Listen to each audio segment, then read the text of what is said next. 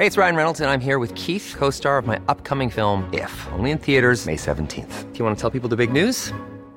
All right, I'll do it. Sign up now and you'll get unlimited for $15 a month in six months of Paramount Plus Essential Plan on us. Mintmobile.com slash switch. Upfront payment of $45 equivalent to $15 per month. Unlimited over 40 gigabytes per month. Face lower speeds. Videos at 480p. Active Mint customers by 531.24 get six months of Paramount Plus Essential Plan. Auto renews after six months. Offer ends May 31st, 2024. Separate Paramount Plus registration required. Terms and conditions apply if rated PG. I'm Sandra, and I'm just the professional your small business was looking for. But you didn't hire me because you didn't use LinkedIn jobs. LinkedIn has professionals you can't find anywhere else, including those who aren't actively looking for a new job but might be open to the perfect role, like me.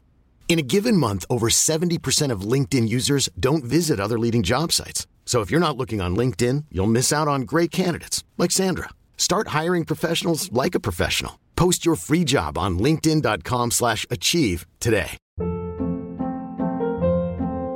Hold up. What was that? Boring. No flavor. That was as bad as those leftovers you ate all week. Keke Palmer here, and it's time to say hello to something fresh and guilt-free. Hello Fresh. Jazz up dinner with pecan-crusted chicken or garlic butter shrimp scampi. Now that's music to my mouth. Hello Fresh. Let's get this dinner party started. Discover all the delicious possibilities at hellofresh.com. You never copied anyone else's homework? No, of course not. No, it's, Oh. it's all about integrity. Oh, what's that?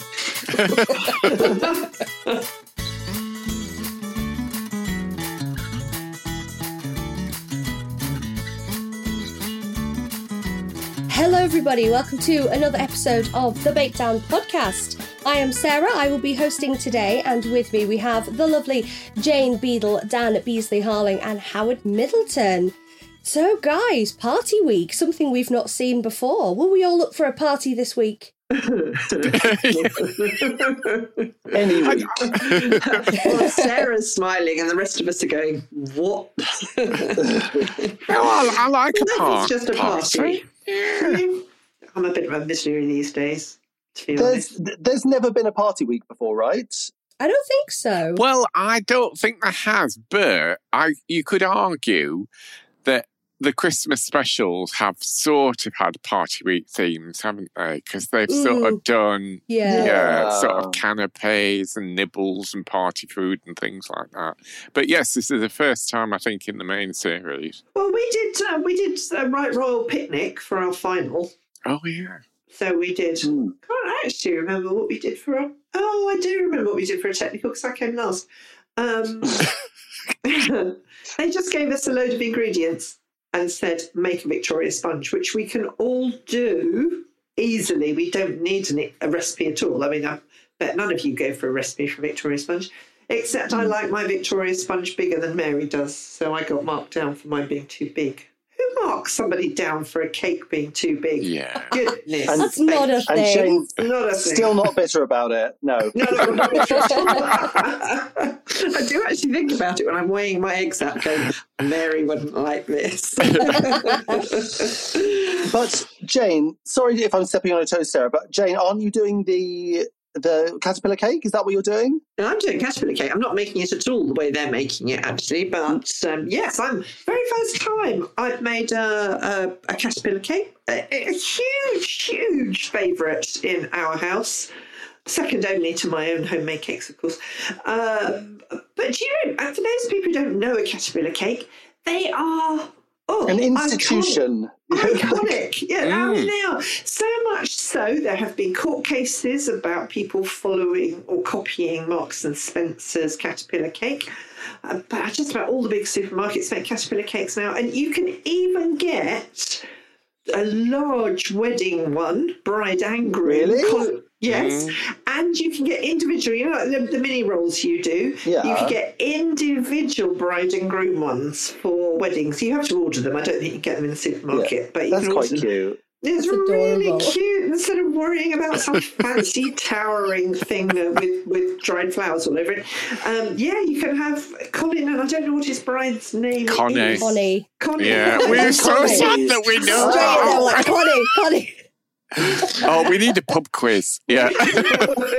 We do. um, So, But I yeah. love this. I have to say, I, I am not above buying a caterpillar cake every once in a while. You know, when there's a birthday or something, especially if it's my birthday and I really can't be bothered to do it for myself because I'm really tired. I have bought a caterpillar cake in the past. Have you ever done that, Howard? Have you bought a caterpillar cake? Do you know, this is one of those things like Belgian buns all over again. I have never bought a caterpillar cake. I've never even had a slice of caterpillar what? cake. No, I know. This is Oh, Somebody go to Marks and Spencer's and get round to Howard's now. Yeah. I, we have them relatively regularly. Well, not so much when Ray and I are on our own, but when when uh, Henry is down, he absolutely loves them. But I like eating the face. I love that big slab of white chocolate. Mm. Sorry, is one supposed to say? That's possibly a bit of bake-off innuendo there, isn't it? um, but Oh, definitely. oh, they're they're such fun, and I don't know. They've got all sorts of different names now because nobody's allowed to call them Colin. Colin the Caterpillar Cake, which is Marks and Spencer's, and because of the way I'm rolling mine and making it, we're going to call it Chubby. Chubby the Caterpillar Cake. oh. He is utterly adorable. Uh, so we will go on to the caterpillar cake in a bit more detail when we get into Sorry, the technical. no, not at all. We, it's look, it's the caterpillar cake in the room. We need to talk about it. So if anybody wants to join us for Jane's Chubby the Caterpillar Cake, which just makes me so happy, you could join us on Sunday the 19th of November, where we will be making Jane's party chocolate caterpillar cake. And uh, we will go into a bit more detail about that when we get to the technical. So let's kick off Party Week with our signature, which this week for Party Food Week, also Party Bakes Week. Never know what to say. I think it was said different things all times. But anyway, 12 sausage rolls was the brief. Uh, any pastry um, that was deemed suitable. I think everybody went for at least some sort of puff pastry. And the filling or flavour was completely up to the bakers as long as they were shaped and wrapped traditionally like normal sausage rolls. And they had two hours. Now, straight away, do we think Paul was maybe being a little bit not harsh, but we sort of winding Dan up a little bit because that brief there was any flavours you like. Mm. And then Paul's like, You can't put that in a sausage roll. And it was like, Yes, he can. It's in the brief. Mm. I think his sounded really nice. I thought they all sounded nice. Oh, do you know, I could just eat a sausage roll. Yeah, They, Yeah. they were all they all sounded lovely. Well, I don't know. So the thing with Dan is, I think he always tries to do something a bit interesting and a bit different. But I think what Paul said is kind of valid. Like a sausage roll, you sort of know what you want it to taste roughly like. You want it to, well, me personally, you know, lots of pastry, very porky. Um, and it, his, he did go, you know, I think Prue sort of said, well, it definitely tastes Chinese. I think maybe it's just, you know, it tastes a bit like a Chinese takeaway, but is it what we're expecting in a sausage roll? I think I would have done what a couple of them did and done something a bit Christmassy. Get a bit of, you know, the sausage meat, get a bit of sage, bit of cranberry. Cranberry was quite popular, wasn't it? I think I would have gone down that route. Or do you think maybe you'd have panicked and tried to do something really inventive, Howard? No, I don't. I don't think so. I think I love the idea. I mean, actually, they all went for pork, didn't they? And to be so. honest, yeah, I think you you probably could do a. We've done veggie sausage rolls before in classes, but yeah, pork sausage roll is lovely, and I do love a bit of something slightly fruity in there, whether it's Mm. apricot or apple or cranberry or whatever. And I think most people, apart from Dan, actually, uh, went down that route, didn't they? Mm. Mm. It did, and it's nice if you're making a sausage roll. Whether you cover it like a lot of them did, they they, they did a complete wrap of a different flavour, you know, because they spread it with their pastry, and so there, there was apricot all the way round on Tasha's or or caramelised onion all the way around. But you can just sort of make a dent in it and have a line of either a, a, good chutney or something like that if you can't be bothered to make it, um, which just gives that little hint of sweetness in the sides. If you think about some of the um, accompaniments you may have with a sausage roll, uh, you can put that inside, and I think it's a great great way of adding that extra bit of flavour. I think you do have to be a bit careful that it doesn't ooze out, as we all know. You cut the ends, so some does ooze out because if it's got a lot of sugar in it, as some chutneys do, it can give you a burnt bit, which can taste a little bit bitter. But it's a brilliant addition to any sausage roll. I'm, I was surprised nobody did a vegetarian one, but if um, textures on vegetarian ones can be a bit squishy, we did one, didn't we, last Sarah? Do we when we do our wreath? We do uh, when we do our Mm. sausage wreath. As a plug for the class that we're doing in December. We're doing a, a sausage roll wreath. Coming up on Saturday, the 16th of December. Yeah, there we go. Smooth. Well done. Smooth. Thanks. Thanks. uh, we do we do a vegetarian one, which actually works really well, but you have to dry off your ingredients a bit, otherwise you just end up with this vegetarian sludge in the middle. So if you'd like to make a nice vegetarian, vegetarian sausage roll, join us on Saturday the sixteenth of December. Please do. It is a fantastic class. Shameless plug aside, it is a really, really nice class. That's Jane's sausage roll wreath. Um, it's absolutely fantastic. We also do a, a chipotle mayonnaise, which we make in the class as well to go with that. Uh, so if you want to sign up for that for a Christmas class, please do. But yes, back to sausage rolls. Um, I was a bit concerned um, that when I think a lot of them actually, when they put their apricot sauce or cranberry sauce on the pastry, like brushed it on and then put the meat on, I was concerned that that might give a few soggy bottoms. So Jane, I think you mentioned putting the sauce like in the middle. Is that something you would have done? I would have done. I wouldn't have put it all the way round. And the only one that worked successfully was Matty's, and that was because he didn't do a caramelized onion chutney, which I thought when I first heard what he was doing, I thought that's what he hmm. was going to be doing. He just did caramelized onions. Well, I say just. I mean, you can't beat a good caramelized onion. So he didn't really have any wetness or too much sugar. I think the caramelization should have come just from the natural sweetness of the onions and the butter or the oil or whatever it was he cooked in. So he wouldn't have got the, the stickiness that I worry about burning. Uh, so his worked really well, and he had the best bake and the, the crispiest bottom if you'll pardon the innuendo, but uh, that could be because he's a sports person. Jesus. sorry, I'm sorry. I'm sorry. It's been one of those ones. um, it's actually very uncomfortable making innuendos about somebody who's younger than your children. And you might bump into. Yeah. it was Well, cheap- she'd bounce straight off, the, off him, wouldn't she? Oh goodness me! But he didn't have a he didn't have a soggy bottom, and his were all crisp and lovely. But I was a bit disappointed that none of them had a decent bake. They had two hours, for goodness sake.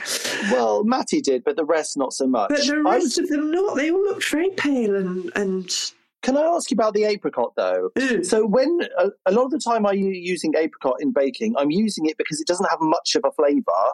Um, and I would imagine in this context it would just add a bit of moisture more than anything else. So why is that all the way around the outside? Wouldn't you want that in the meat? I don't know. I just I didn't really understand why she did that. Tasha did that.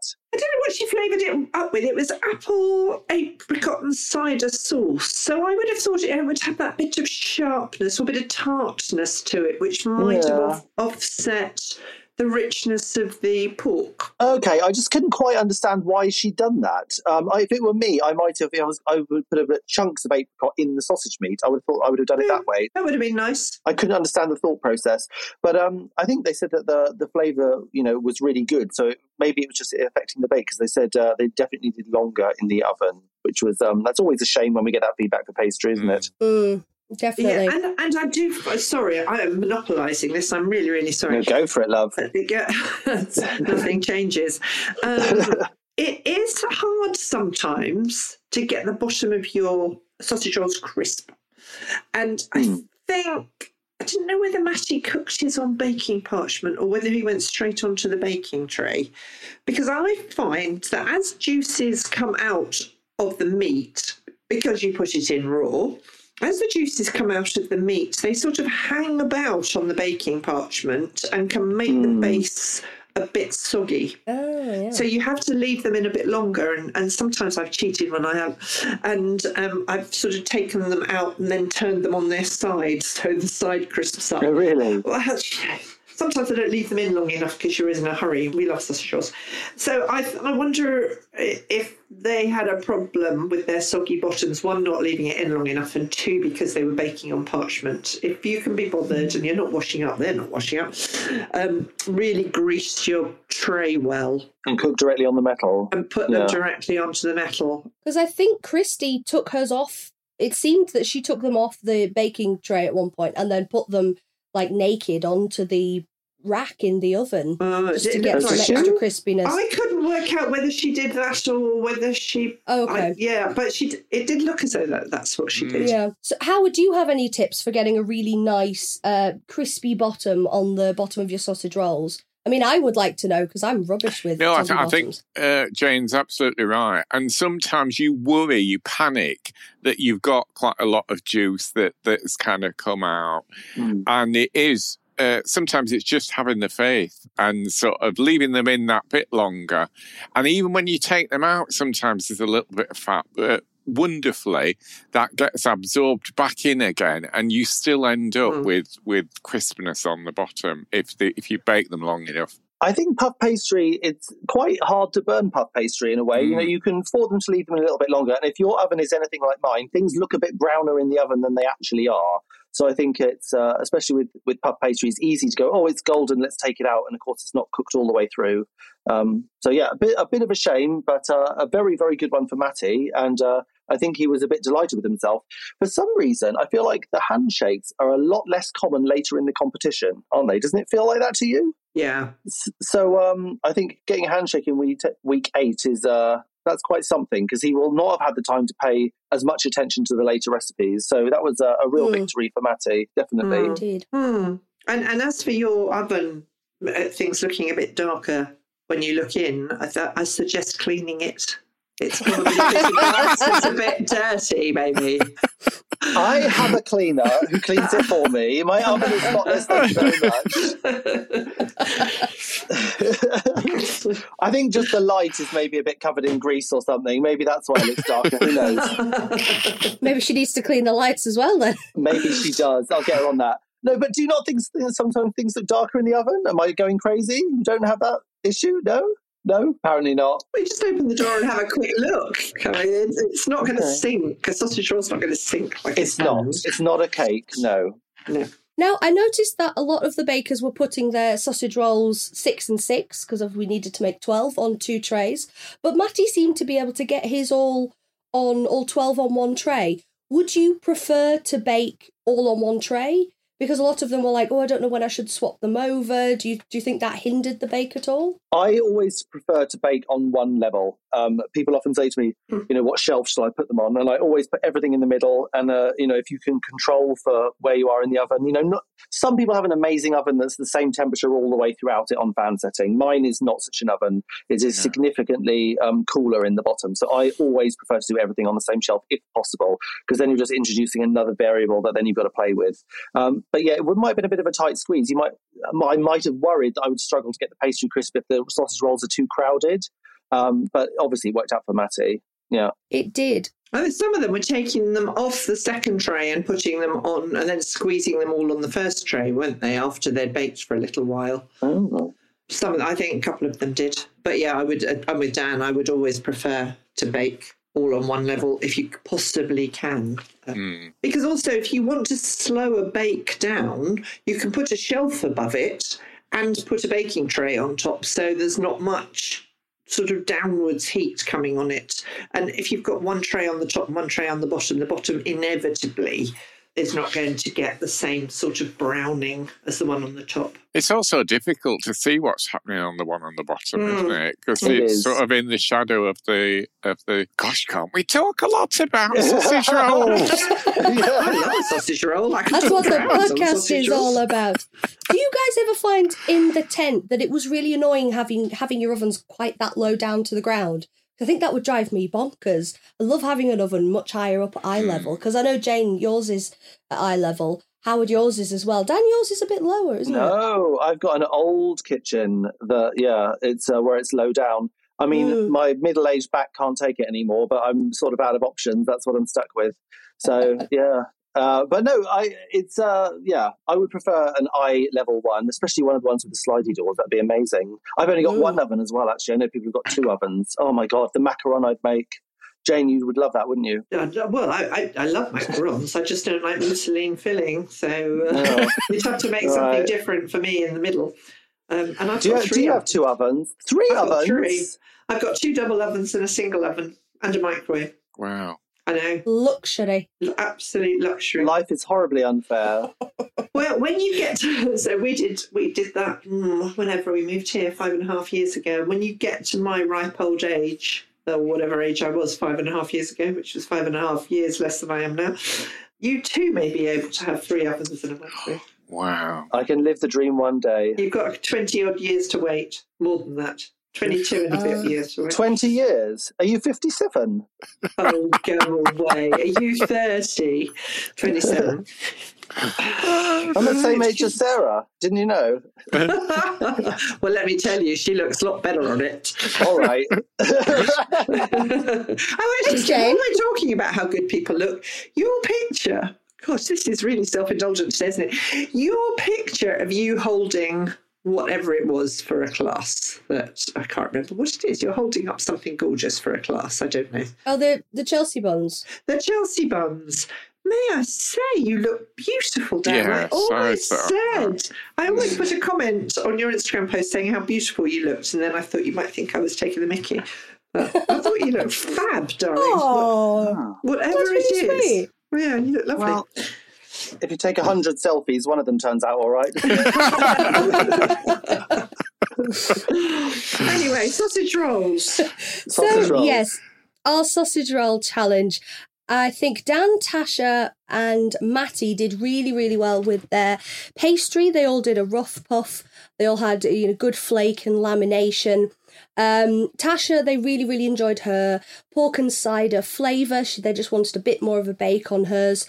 Dan, I think they thought the flavours went well together, but they just didn't like it in a sausage roll. This was his prawn pork water chestnuts, ginger, and garlic.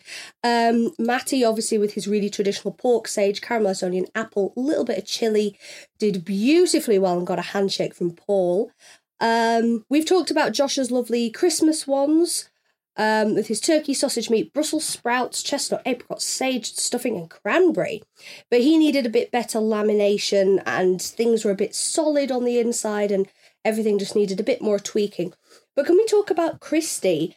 She went for pork, cranberry, orange, sage, red onion, and garlic. So, again, nice, good classic flavours. But everything just seemed to go a bit wrong for her, didn't it? What did we think about Christy's? I mean, did it really? I mean, I think her it was underbaked, and her pastry certainly looked much too thick, Oh, yes. and and it hadn't been in the oven. Yes, I was I was misreading my notes. Sorry, good flavour, well balanced and well seasoned. I think it Hmm. was just the pastry. My fault. just the pastry really underbaked. Well, I think Paul said he quite liked the flavour. I mean, it's sort of damning with faint praise, but I think I think the combination of flavours was lovely and would be very very similar to the. I, I probably would swatch up, swap out the sage for thyme, and then that would be virtually my sausage rolls. Um, so I, I loved the idea of her flavours. I, I did everybody's except for Dan's. I really didn't like the idea of Dan's, and I didn't like the idea of water chestnuts in it because I hate that sort Oh. of crunch. I really don't like Do you know though? water chestnuts. I with- love water chestnuts. I, I don't know if I'd want it in a sausage roll. I got to be honest. I agree with that. It does seem more at home in a dumpling, but uh, I love I love the texture of water chestnuts. I think maybe maybe they just sort of like them or hate them kind of thing. I don't know. Maybe I mean they're a bit of nothing really for me, but um, I thought all of the flavours I could have eaten all of them except. Uh, just a quick question about Dan's as well. Mm. Do you not think because you have to cook them for about thirty to forty minutes? Do you not think the prawns might go a bit drier with the Yeah. pork? With the pork, keep it moist. I, I was I was a bit worried about the prawns in there, but they didn't seem to comment on that. I didn't see what he did with the prawns. Did he cut? Did he sort of mince them up? What did he do? Uh, I didn't see what he did with them, but they were mixed in with the pork, so Yeah, maybe it kept them nice and fatty. they might have done. Uh, yeah, it might have done. I mean, that's I the whole know. point about having that filling in a dumpling. It's sealed within the dumpling, and it stays nice and nice and soft and moist. But then, then you steam them or fry them for a short Yeah. length of time. You Oh, yeah. don't cook them for 40 minutes. So I just Yeah. want. I did think the idea of a sausage roll gave Alison an enormous amount of scope for sausage innuendo. Oh, it was everywhere, wasn't It was it? everywhere. Hilarious. Mm. I love I love Alison's innuendo this season. I remember there was an article. I remember a very similar article about Sandi when she joined, sort of saying that they would maybe cut down on the innuendo this year. And I think like there's more than ever. I think uh, you know, I think uh, Alison's been enjoying it a lot, enjoying making the fun jokes. Um, Oh, but well, I'm yeah, enjoying her. I think she's brilliant. I really, She's really wonderful. like her, and she and Noel seem to bounce off each other really nicely. I'm, I'm very, ha- very happy. I think they've got a very nice balance. I think we've said that before, but I just wanted to say it again. So, yes, our sausage roll signature challenge there. I think Tasha and Matty possibly slightly pulling ahead, ever so slightly. Um, maybe Josh and Dan a bit in the middle. Christy maybe slightly towards the, the back end of the pack. But again, everybody did a really good job with their flavouring. Flavouring? No, that is a word. Flavouring and seasoning.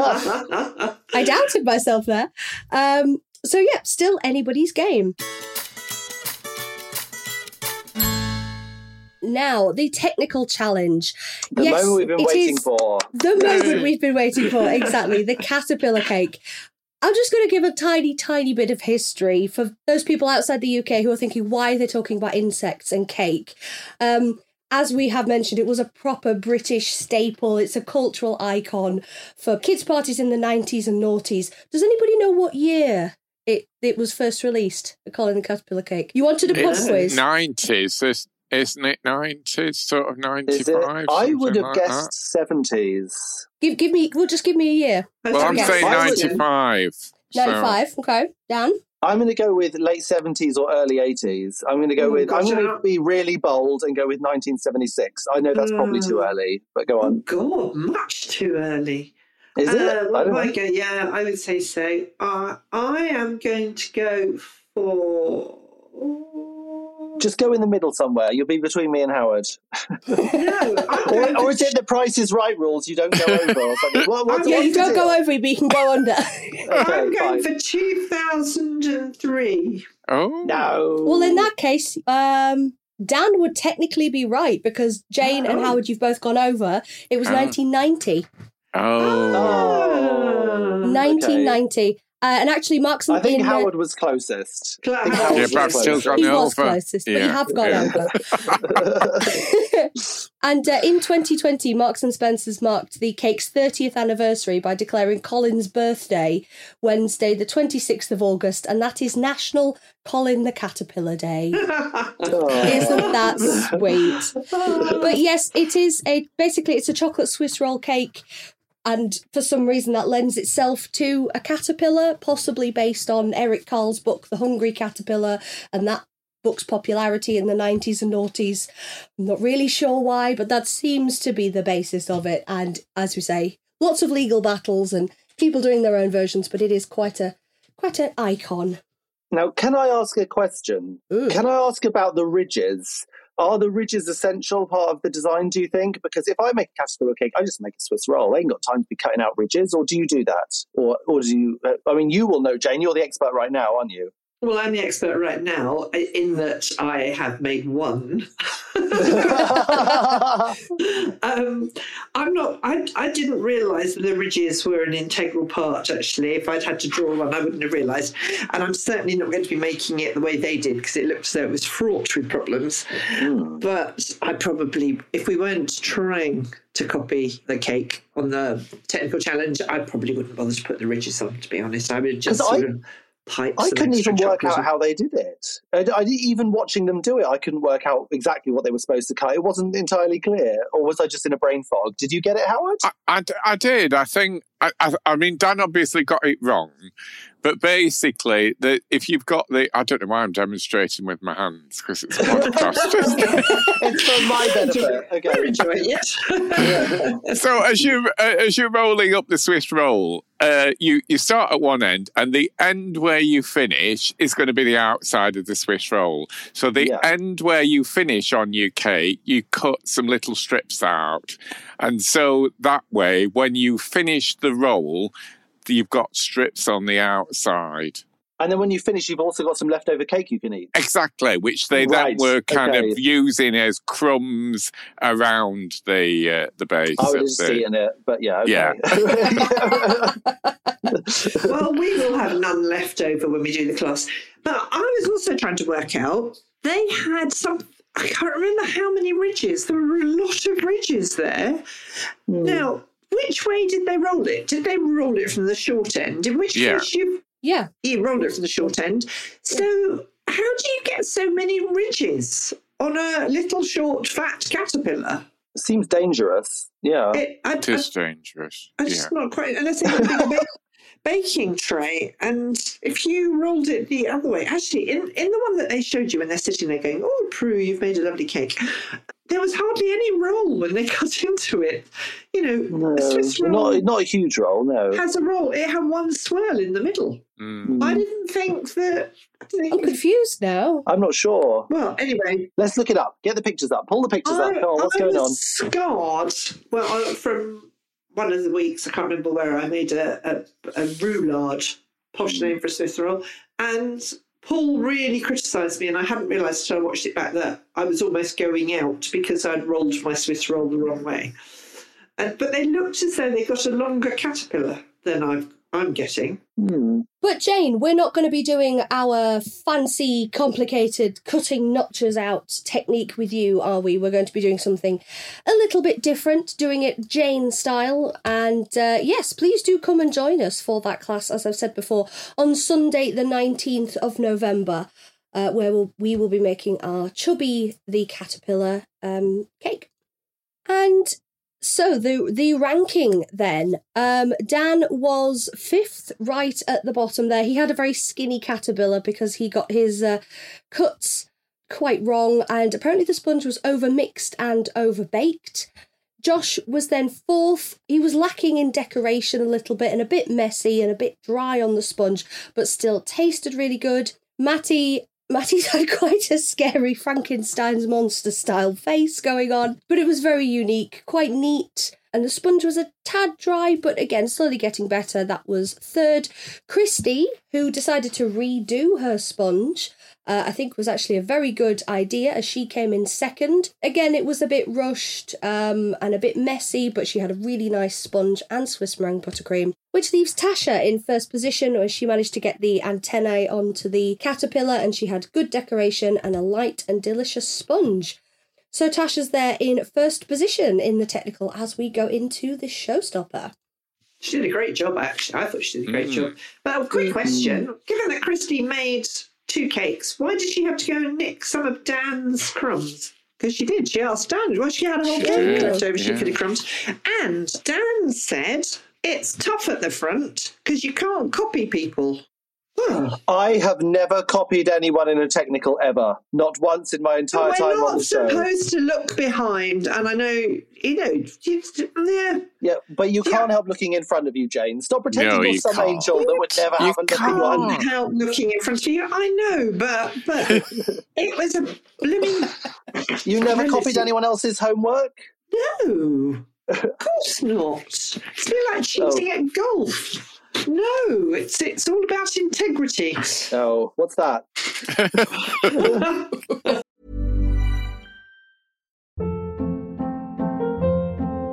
Hold up. What was that? Boring. No flavor. That was as bad as those leftovers you ate all week. Keke Palmer here, and it's time to say hello to something fresh and guilt-free. Hello Fresh. Jazz up dinner with pecan-crusted chicken or garlic butter shrimp scampi. Now that's music to my mouth. Hello Fresh. Let's get this dinner party started. Discover all the delicious possibilities at hellofresh.com.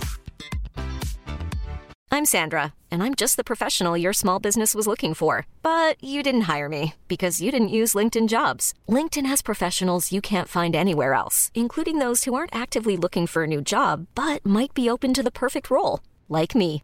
In a given month, over 70% of LinkedIn users don't visit other leading job sites. So if you're not looking on LinkedIn, you'll miss out on great candidates like Sandra. Start hiring professionals like a professional. Post your free job on linkedin.com/achieve slash achieve today.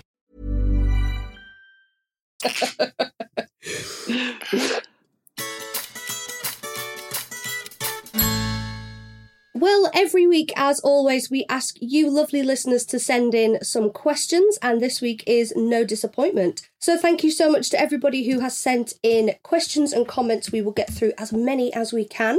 Now, we have a question here from Karen in Madison, Wisconsin. Hello, Karen. She says, Hello, guys. I truly love the podcast. I also love taking classes with Bake with a Legend and have enjoyed classes with Howard, Dan, and Jane, Yay. and many other classes too with other lovely bakers. And so she can definitely recommend these classes as a fantastic experience. This is direct quoting. This is not from us. Thank you so much, Karen. We'll send you the money later. So, Karen's question is I know we can't taste the bakes, but sometimes I'm so surprised by which baker is sent home. Case in point, Abby in week three. On social media, people will claim Paul and Prue, or perhaps the producers, have favourites that they will keep in the tent longer than perhaps deserved. As past bakers in the tent, do you feel that this is true, and would it be possible for this to happen? Well, of course it would be possible. I don't think that that is really something that happens, though, because the show has to have. I mean, I do know what the word integrity means, Sarah. Don't worry. Uh, the the show has to have some integrity. You know, I don't see why Paul and Prue would be interested in sort of fixing the competition or sending the wrong. I don't know why they would do that, and I have a very strong suspicion from from what the the Bake Off uh, Love Productions have said in the press and stuff that the judges really do have the final decision. Um, you know, it really is their decision, and I think that's part of um, you know the appeal of the show.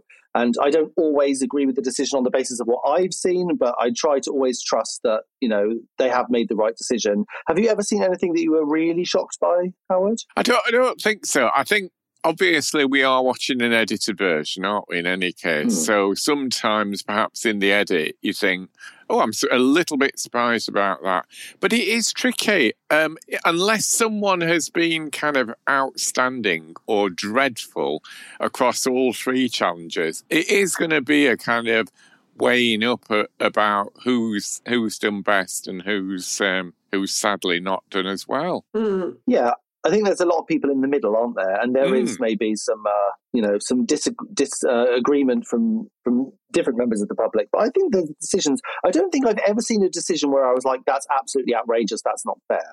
Have you, Jane? No, I don't think so. And when you are in the tent, I mean, everybody tells me I should have won. I don't say that. You don't say in the tent, I think they're my friends. Um, in the tent, I certainly knew that Candice had picked me through the post. yeah, and they do edit them so that you have a little bit of uh, dramatic suspense. I think uh, uh, there was one week, and I'm certainly not going to go into it any further than that. There was one week that I thought somebody else really should have gone home. Um, rather than the person that did for a number of reasons. Um, but then I didn't taste everybody's stuff. You know, you, you don't always taste some of the bakes. We get tiny little bits sent up to the green room, or certainly that's what used to happen. And frankly, you're too busy running around to necessarily taste everybody's. So it, it is difficult to judge most of the time. In the tent, you do have a pretty good idea of, of who's going home, um, which it doesn't always come across. As, but as favourites, they always do that, don't they? Always go, oh, Paul fancies her or whatever or whatever. It's a load of rubbish. It's an absolute load of rubbish. It's just what people at home like to think that um, there's something else going on and there isn't. Everybody's too busy, too tired most of the time, and just get on with it. Fair enough. He never fancied me anyway. nor me. No, well, me. I'm doing a podcast with the wrong people here. So, thank you very much, Karen, for that question. And we have another question here from Diane in Chicago. Now, Diane says, I'm a long time GBBO fan and I have baked with both Dan and Jane. And Jane, your Bakewell tarts are now apparently uh, a family favourite at all get togethers, your Bakewell tarts. So, isn't Thank you that so lovely? much. And uh, she, Diane also says, just this month I've discovered your podcast, which is in equal parts informative and hilarious. So good. That was exactly the 50 50 balance we were going for. So thank you, Diane. That's what we're aiming for. Yeah. My query for the bakers is about Noel. The way he seems to connect with each baker in every season, right where they need it, when they seem to need it. He appears to be an angel whose mission on this earth is to spread love and laughter to every person he comes into contact with. That's so sweet. that? So Diane's question then, she says, I guess my question is whether he is as warm and comforting and silly and encouraging and wonderful as he appears, and is he also really as clueless about baking as he says? So I guess Dan, that's a, a one for you straight away. Oh, right. Um, is he as clueless about baking as he says yes? I don't think he has, you know, any interest in baking per se. He's just there to sort of make light and, you know, let people have a good time. He is, I, as a as a professional person to work with, Noel is great because he comes in, he's got a couple of bits prepared, you know, or a couple of things he wants to talk to you about, and he sort of does them and does them quickly and gets out of your way. So I liked Noel as a presenter. I thought he was great. Um, but yeah, they the Brentons, I think they know they kind of need to leave you alone and get you let you get on with the baking as much as possible. So he sort of come in, say a few nice words, and then have the decency to disappear again quite quickly. But no, I love Noel. I have a lot of time for Noel. I do not have a bad word to say about him. So um, yeah, no, I, I, loved him. Was he there for your Christmas special, Jane, or was that? Uh, yes, I had him and Sandi for my Christmas special. Um, and I've got nothing but nice things to say about him. He he seemed genuinely to care about whether people were doing well.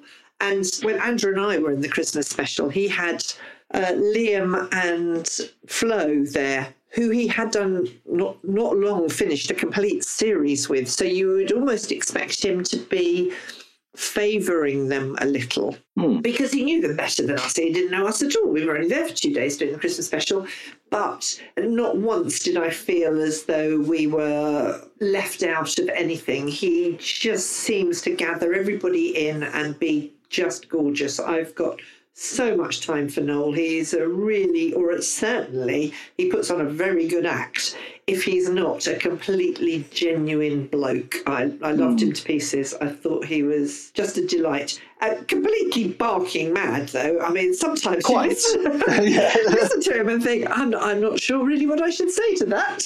But Yes. I, I thought he was absolutely lovely and completely genuine and kind and sweet and thoughtful. That was that was actually my experience of him too. Like he would say something, and you'd look in the mental Rolodex for a reply, and you'd be like, "I got nothing. I don't know how to respond Yeah, to this." got No, nothing.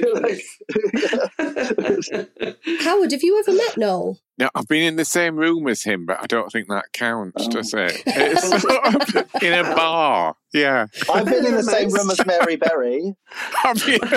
Yeah, I was in Yay! the same room as her once, but I didn't approach her because I thought well, she won't watch it now. She's not on it, will she? So um, yeah, I was like, she won't know who I am. But yeah, I, I saw her, saw Mary Berry. So, thank you very much, Diane, for that question, and thank you, Karen, as well. Please do keep your questions and comments coming in, guys. We love to hear everything you have to say. You can email us at thebakedown at bakewithalegend.com, or you can contact us via social media. We are at Bake with a Legend on all platforms. So now we move into our showstopper challenge, which for Party Food Week was an anything but beige buffet. Now, this needed to include 12 each of colourful, sweet, and savoury party bakes. I got the impression from further in through the episode that they needed at least three things and then 12 of each of those things. Um, but we had to be sweet and savoury and very colourful. So, first of all, Howard, what did you think of this as a challenge? I, I thought it was quite tricky actually because I think my instinct would be to always have something more savoury. I I would struggle, I think, a little bit with the idea of kind of sweet bits of party food. And um, What? No, Oh, I, I would. I, I think if you're having drinks and, and what have you, you want kind of savoury nibbles. There were times I would have said, Has anybody got any of those sausage rolls left over? Because I think they would have been a nicer kind of party selection than some of the things. We, we, we had a few biscuits and things like that. I think, ooh, okay for a kids' party, but not. Not my cup of tea, really. Oh, I was hoping for Sorry. party rings. That's what I was hoping you- for. yeah, I love a party ring. I think that's another British thing, isn't it? And nobody tried to recreate those four corner dips either. You know, the pink No. one, the other pink one, the isn't. green one, and the white one. Nobody did that. Yeah, Very No. disappointing. that would have been amazing. Mm-hmm. But yeah, I thought it was a good challenge. I just would like to have been there in the, you know, in the writers' room whenever the food team is coming up with this challenge. They're like, "Oh, we're going to do like a party food. What do we want? Just anything but beige." And so, when, yeah, that'll be the title of it. I feel like they were a bit low effort with their um with their their challenge. Uh, just something colourful.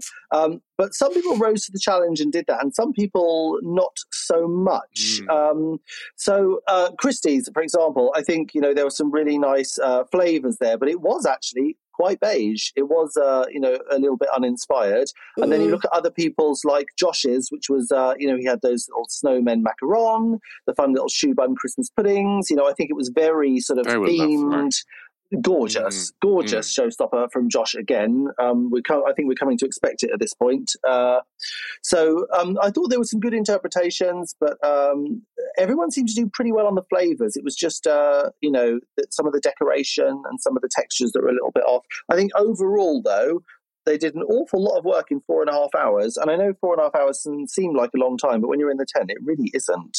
Yeah, I agree. I I wondered why some of them went for um, bread because bread you're then going to have to bake at the end, I suppose. But I suppose it could be proving and shaping during that four and a half hours. I'm totally with Howard. I would have liked to have seen more savoury. So I think if I'd been setting the challenge, I would have said four different, two two savoury, two sweet. They probably wanted to see two certainly sweet for this. Uh, but I like what Prue said, and I think we've said this lots of times about people on the Bake Off and, and how you would do it differently if you went back. Please, we're we're we're all available. Love Productions, if you're listening. Prue said um, many a great baker will slip up because they're too ambitious. And I think some I would like to have seen what Chigs did, if anybody remembers Chigs from two series ago. Was he two series ago? I think he was. Yeah.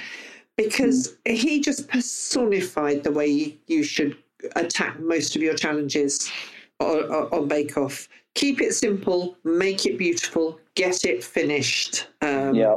and I'd love to have seen how he tackled this challenge because it was certainly tricky. And I thought Josh did the most brilliant job. He kept it relatively straightforward, relatively simple, but great flavours. And it looked beautiful. Those little macarons looked stunning. As Oh, did they were as- perfect, they were they? perfect, as were the choux choux buns um, and the couronne, little couronnes. I I think that was almost the best showstopper that we've had this year, uh, as far as satisfying the brief, making it look gorgeous. I, I thought it was. But this is something that Josh has done a couple of times. Um, he did that with his um, fruit pies. Oh, yeah. And he just Yeah, he's just done Oh, so yes, well, just come, were good. coming through in the showstopper, Mm. keeping it on brief, perfectly on brief, Mm. but then just enough, not having to go too far. I mean, obviously they wanted three things. He did the three things. They were colourful.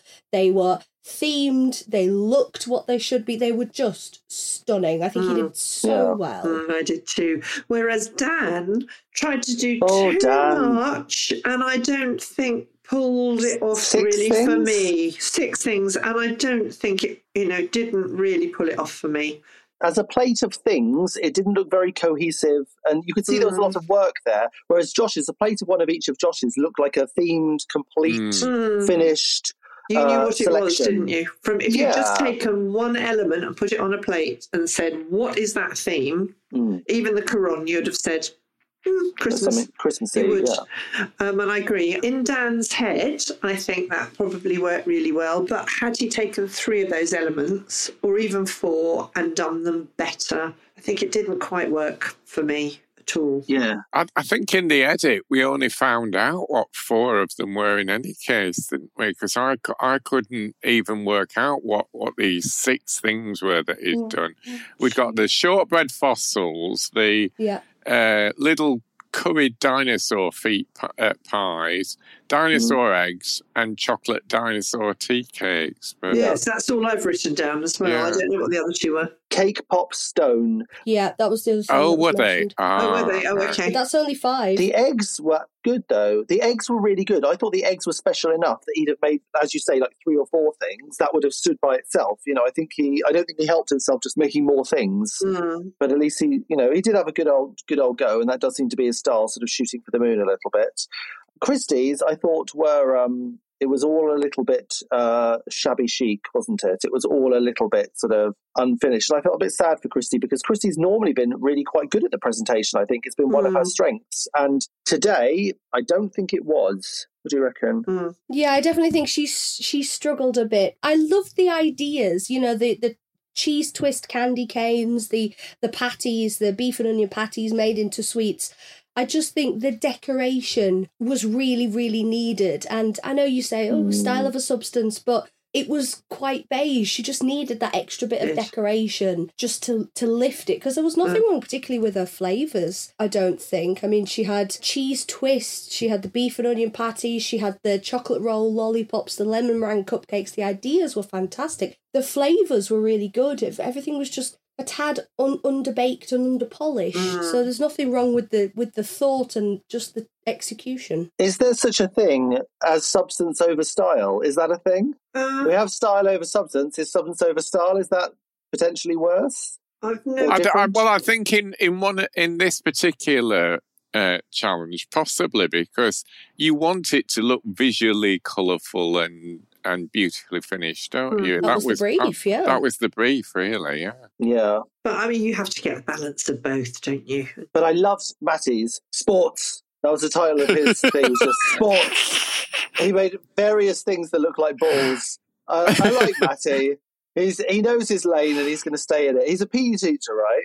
So it's just Yeah. it's a collection of vaguely sporty related things. Josh had Christmas. And Matty had sports. I'm warming to Matt. I mean, I've always thought Matty was perfectly lovely, but I'm really warming to Matty over these last episodes. He's sort of become quite an endearing character that maybe I wasn't expecting for some reason. How are we feeling about Matty? Yeah, Oh, I'd I've agree. always liked Yeah. Okay. I, th- I think he, what you see is what you get, and he's a jolly, gorgeous chap who, who smiles and laughs a lot. And there's a lot worse in life than that. So I know I like Matty right from the hmm. start. I think one of the lovely things about Matty is he actually seems to be really, really enjoying the the experience He does. as well. Yeah. Yeah. And actually, as a viewer, that's nice to see, isn't it? It mm. is. I mean, I, yeah. I was the king of anxiety when I was on the show, and I don't think I don't think anyone really wants to see that. I don't think that's comfortable viewing. I must go So- back and watch your series. I haven't, oh, haven't re- revisited your series.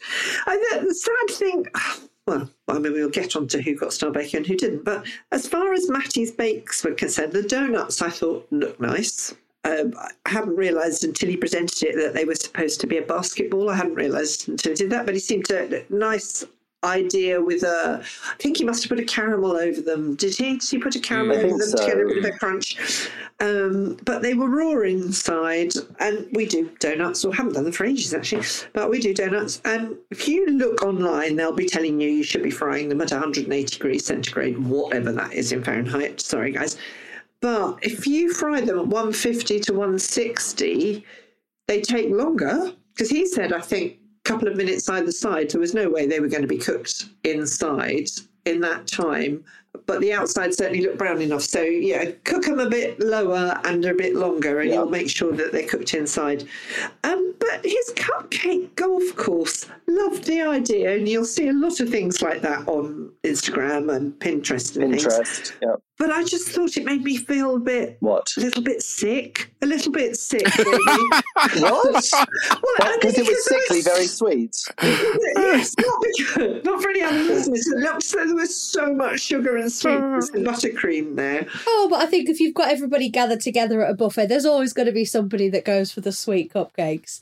I thought you were I going to um, say there's always going to be someone who's going to be sick. Probably Depending on well. the buffet. Yeah. I, I, I just thought the idea of that sort of pull apart cupcake was great. So you don't have to fuss too much about the individual piping of each cupcake. yes, it was. I you get the idea of the golf course. I thought that was very ingenious. Yeah. But yes, it was a lot of icing. There's Yes. a lot of icing. So for somebody like me who eats less and less sweet stuff as I get older, it looked a wee bit sickly to me.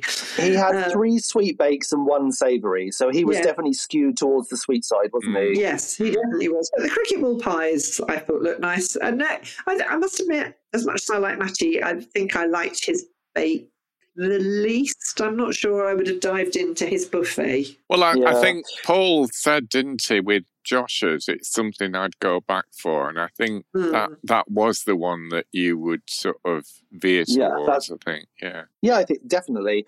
Um, I think Tasha, which I think is the only person we haven't spoken about now, um, she really struggled on this one, didn't she? I think um, Hmm. it's a devastating moment when your choux doesn't uh, puff up, and she really struggled with that. Um, and hers also was a bit beige, wasn't it? She did, you know, her, her piggy buns were not, uh, they were just cooked bread, weren't they? They didn't have much colour on them. So I think um, Tasha had a bit of a rough week this week. Also, at Viennese whirls, I thought they were macaron that hadn't risen, uh, but no, they were Viennese whirls apparently. Um, they were also a little bit underbaked as well. So I think we had a couple of a couple of misses this week uh, from Mm. Tasha, which is so unlike her. Normally, she doesn't doesn't miss, does she? Mm, I No. agree. When, when she was piping those Viennese, I thought, oh gosh, she hasn't quite got that macaron texture right. I hadn't Yes. realised, you know, I thought, oh, they're not going to flatten out and go nice and shiny. and I think the bread and the milk bread pigs, lovely idea. Just harking back to sausage rolls, in my final, Candice made sort of piggy sausage rolls and put a sort of crackling tail on a little face on, which which worked really well. So I loved the idea. It was also very Kim Joy, those little uh, bread Yeah. pigs, weren't they? As they It's just that as they got the colour on them, they went more brown than pink, which I thought was unfortunate, or more beige than pink. And I'm not sure if she egg washed it, maybe she would have been better off by glazing them when they came out of the oven. Because if you do egg wash, you're going to get much more colour on of brownness.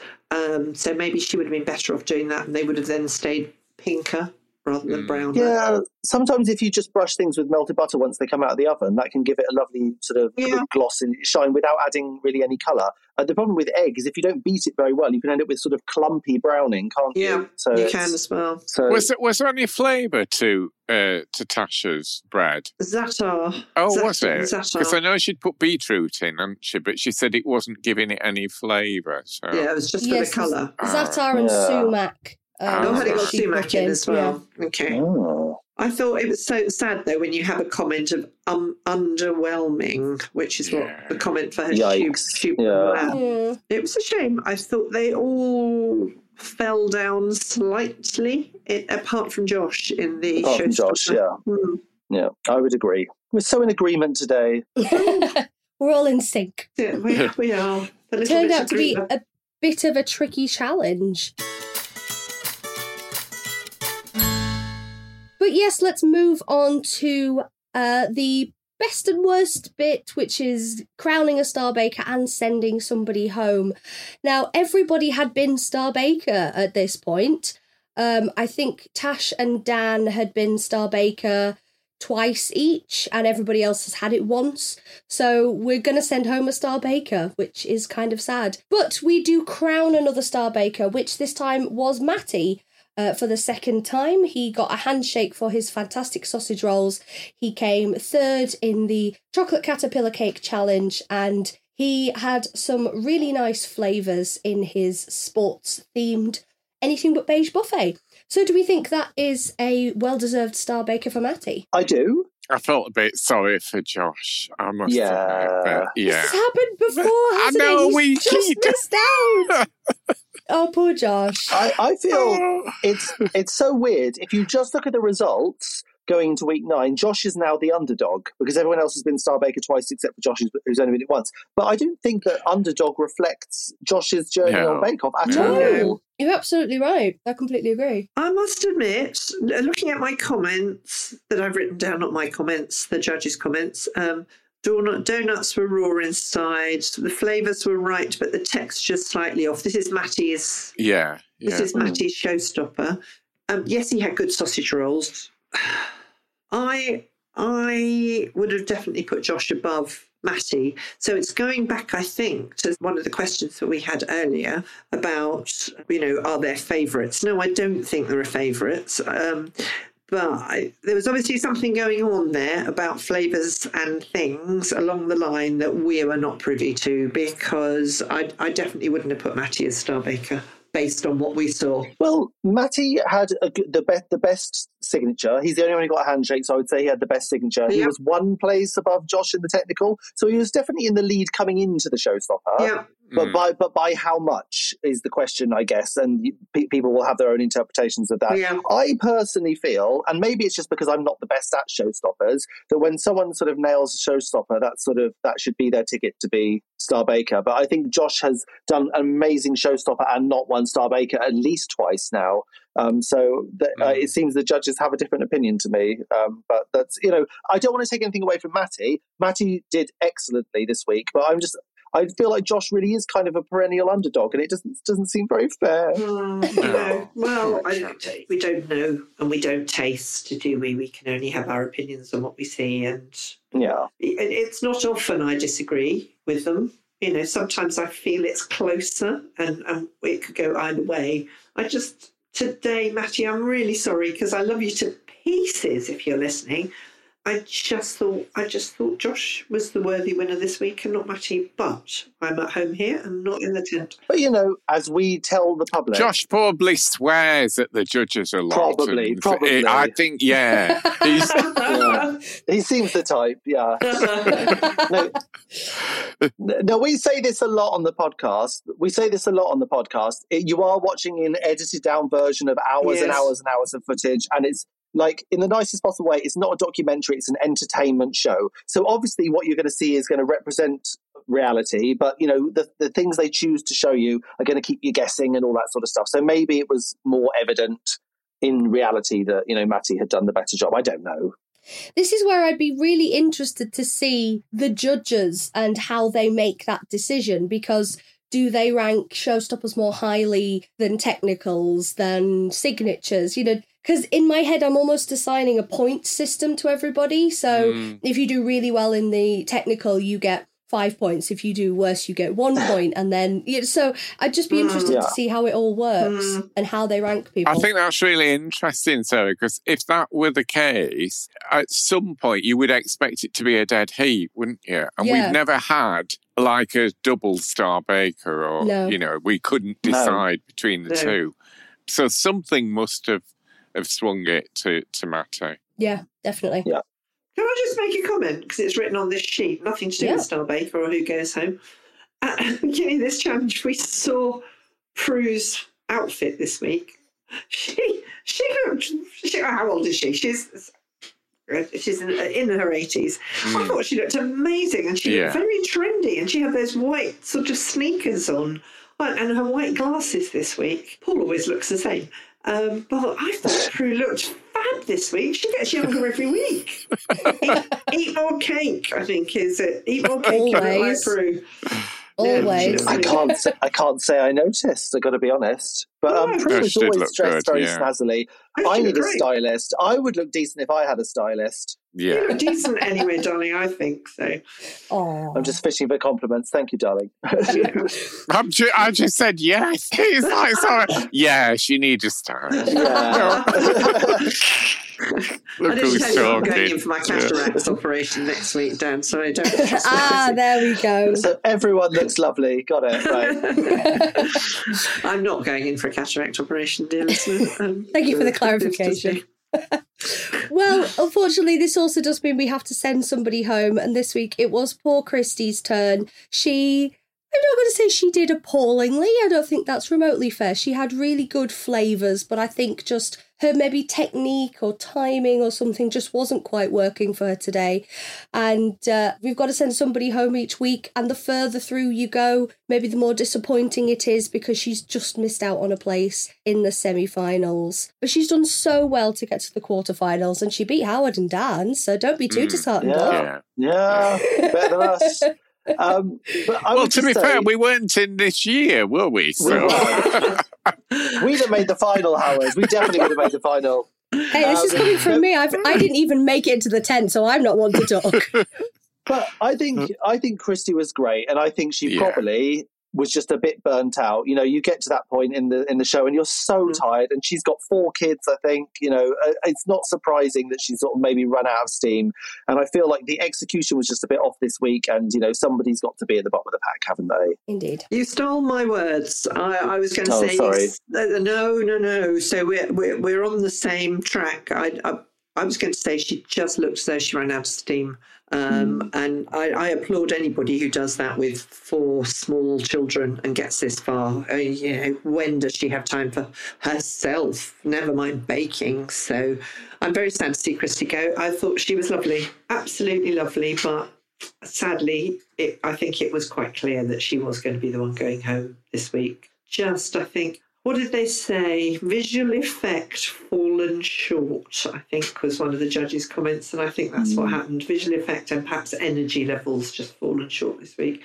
So sorry, Christy. I think yeah, there there comes a point where you just can't put any more effort into it, and I'm sure Mm. like the basics were okay, but just she just clearly hadn't had enough practices. And I, you know, I made it to sort of week five or six before I started feeling like I really could barely go on anymore. So well done for Christy to making it to week eight. Yeah, absolutely. Well done, Christy. She should be absolutely so proud of herself. She's she's been fantastic, consistent with flavors and presentation, and she's been an absolute superstar. So well done, Christy, for Mm. getting through to the quarterfinals. But next week we have the semi-finals, Yay. where we have patisserie week, as is often the way with the semi-finals. So until then, Or French or week. French week, yes, indeed. Yes. So- so until then, we shall say goodbye for now, of all our dear listeners. And don't forget, if you want to sign up for any Bake with a Legend class, you can sign up now for all sorts of Christmas classes we have coming up. And uh, don't forget, you can use the code podcast10 to get 10% off your next booking. So hopefully, we will see you all at a class very, very soon. And uh, until next week, Howard, Jane, and Dan, thank you very much. Bye. Bye.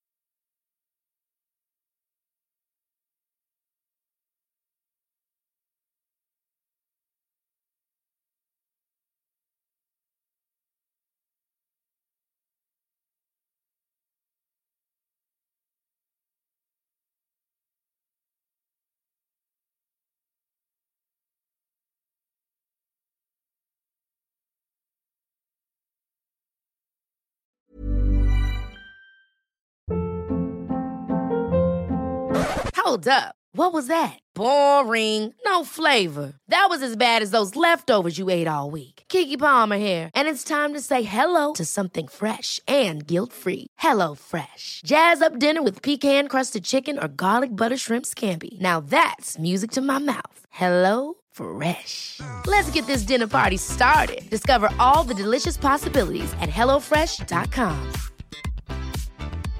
Hey, it's Paige DeSorbo from Giggly Squad. High quality fashion without the price tag. Say hello to Quince. I'm snagging high-end essentials like cozy cashmere sweaters, sleek leather jackets, fine jewelry, and so much more. With Quince being 50 to 80% less than similar brands. And they partner with factories that prioritize safe, ethical, and responsible manufacturing. I love that. Luxury quality within reach. Go to quince.com slash style to get free shipping and 365 day returns on your next order. Quince.com slash style.